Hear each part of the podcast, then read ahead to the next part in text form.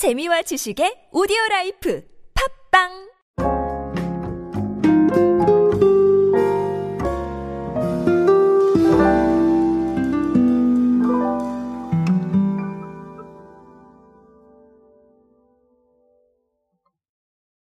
여러분은 어떤 음식 즐기십니까? 저는 사실 육식파입니다. 육식파라서 이 비건 제품을 접해본 적이 없는데 오늘 주제가 비건이거든요. 그래서 비건 제품 맛있을까? 비건 제품 한번 먹어볼까? 등등 네, 참 또 먹는 생각을 하고 있었습니다. 먹는 거 좋아하는 사람은 어쩔 수 없는 것 같아요. 참 그런 생각을 합니다. 자 어쨌든 오늘의 핵심은 이게 아니라 비건 제품에 대한 이야기이기 때문에 어, 비건에 대한 이야기들 그리고 비건이 상징하는 이야기들 제가 정리 한번 해드릴 수 있도록 하겠습니다. 오늘은 그 이야기로 함께 하시죠. 안녕하세요 여러분 노준영입니다. 디지털 마케팅에 도움되는 모든 트렌드 이야기로 함께하고 있습니다. 강연 및 마케팅 컨설팅 문의는 언제든 하단에 있는 이메일로 부탁드립니다.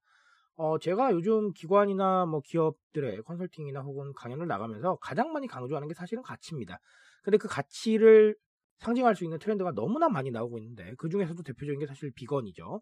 어, MZ 세대를 중심으로 비건이즘이다라는 이런 열풍이 좀 불고 있습니다. 비건이즘이 뭐냐 하면 육류, 어류, 달걀, 유제품 등 동물성 식품을 일절 먹지 않는 채식주의를 뜻합니다. 건강 등을 고려해서 채식주의자가 됐던 게 바로 기성세대들인데 이 비건이즘은 사실 이 건강도 챙기지만 그것뿐만 아니라 환경이나 동물 보호 등 자신의 신념과 윤리적인 가치를 고려해서 채식을 선택한다라는 겁니다. 그러니까 어, 여러 가지 기준이 생겼다. 그리고 그 중에서 가치를 추구하는 것들이 중요해졌다라는 겁니다. 어, 중요한 거는 이 비건에 대한 통계입니다. 비건에 대한 통계가 한국 채식협회에서 나온 게 하나 있는데 지난해 기준에 국내 비건 인구가 약 150만 명이었는데 2018년에 15만 명 정도였다고 해요. 그러니까 10배가 증가를 했죠. 아, 엄청납니다.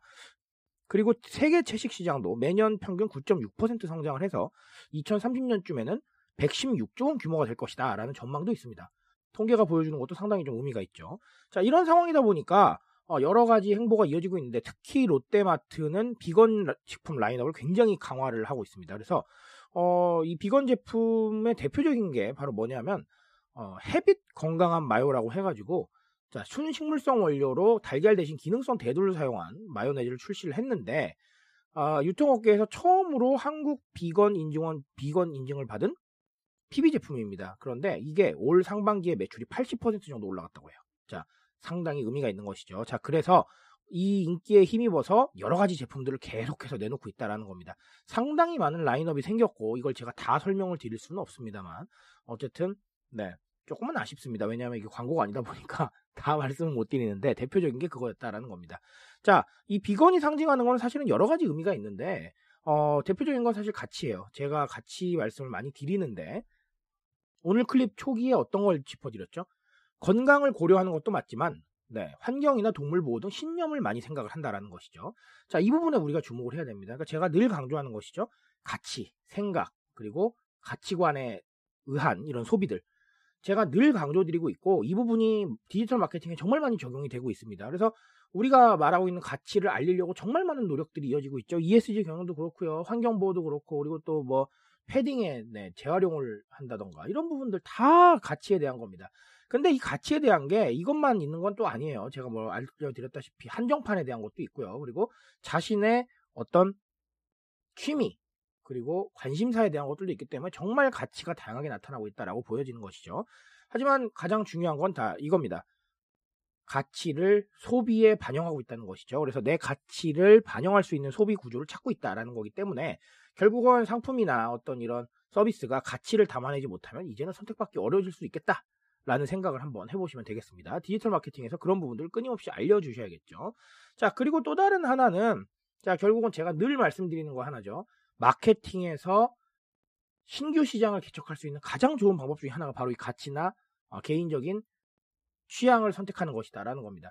우리가 여러 가지로 시장 조사를 하고 당연히 뭐 신제품을 위해서 여러 가지 방식을 취하고요. 마케팅을 위해서도 굉장히 많은 조사를 하게 되죠. 근데 그 조사가 100% 들어맞을 수는 없습니다. 그렇다면 조금이라도 어, 잠재 고객이 있는 부분들을 찾아야 되는데 자 이거라는 거예요. 그렇죠? 자 오늘 소개드리는 이런 거라는 겁니다.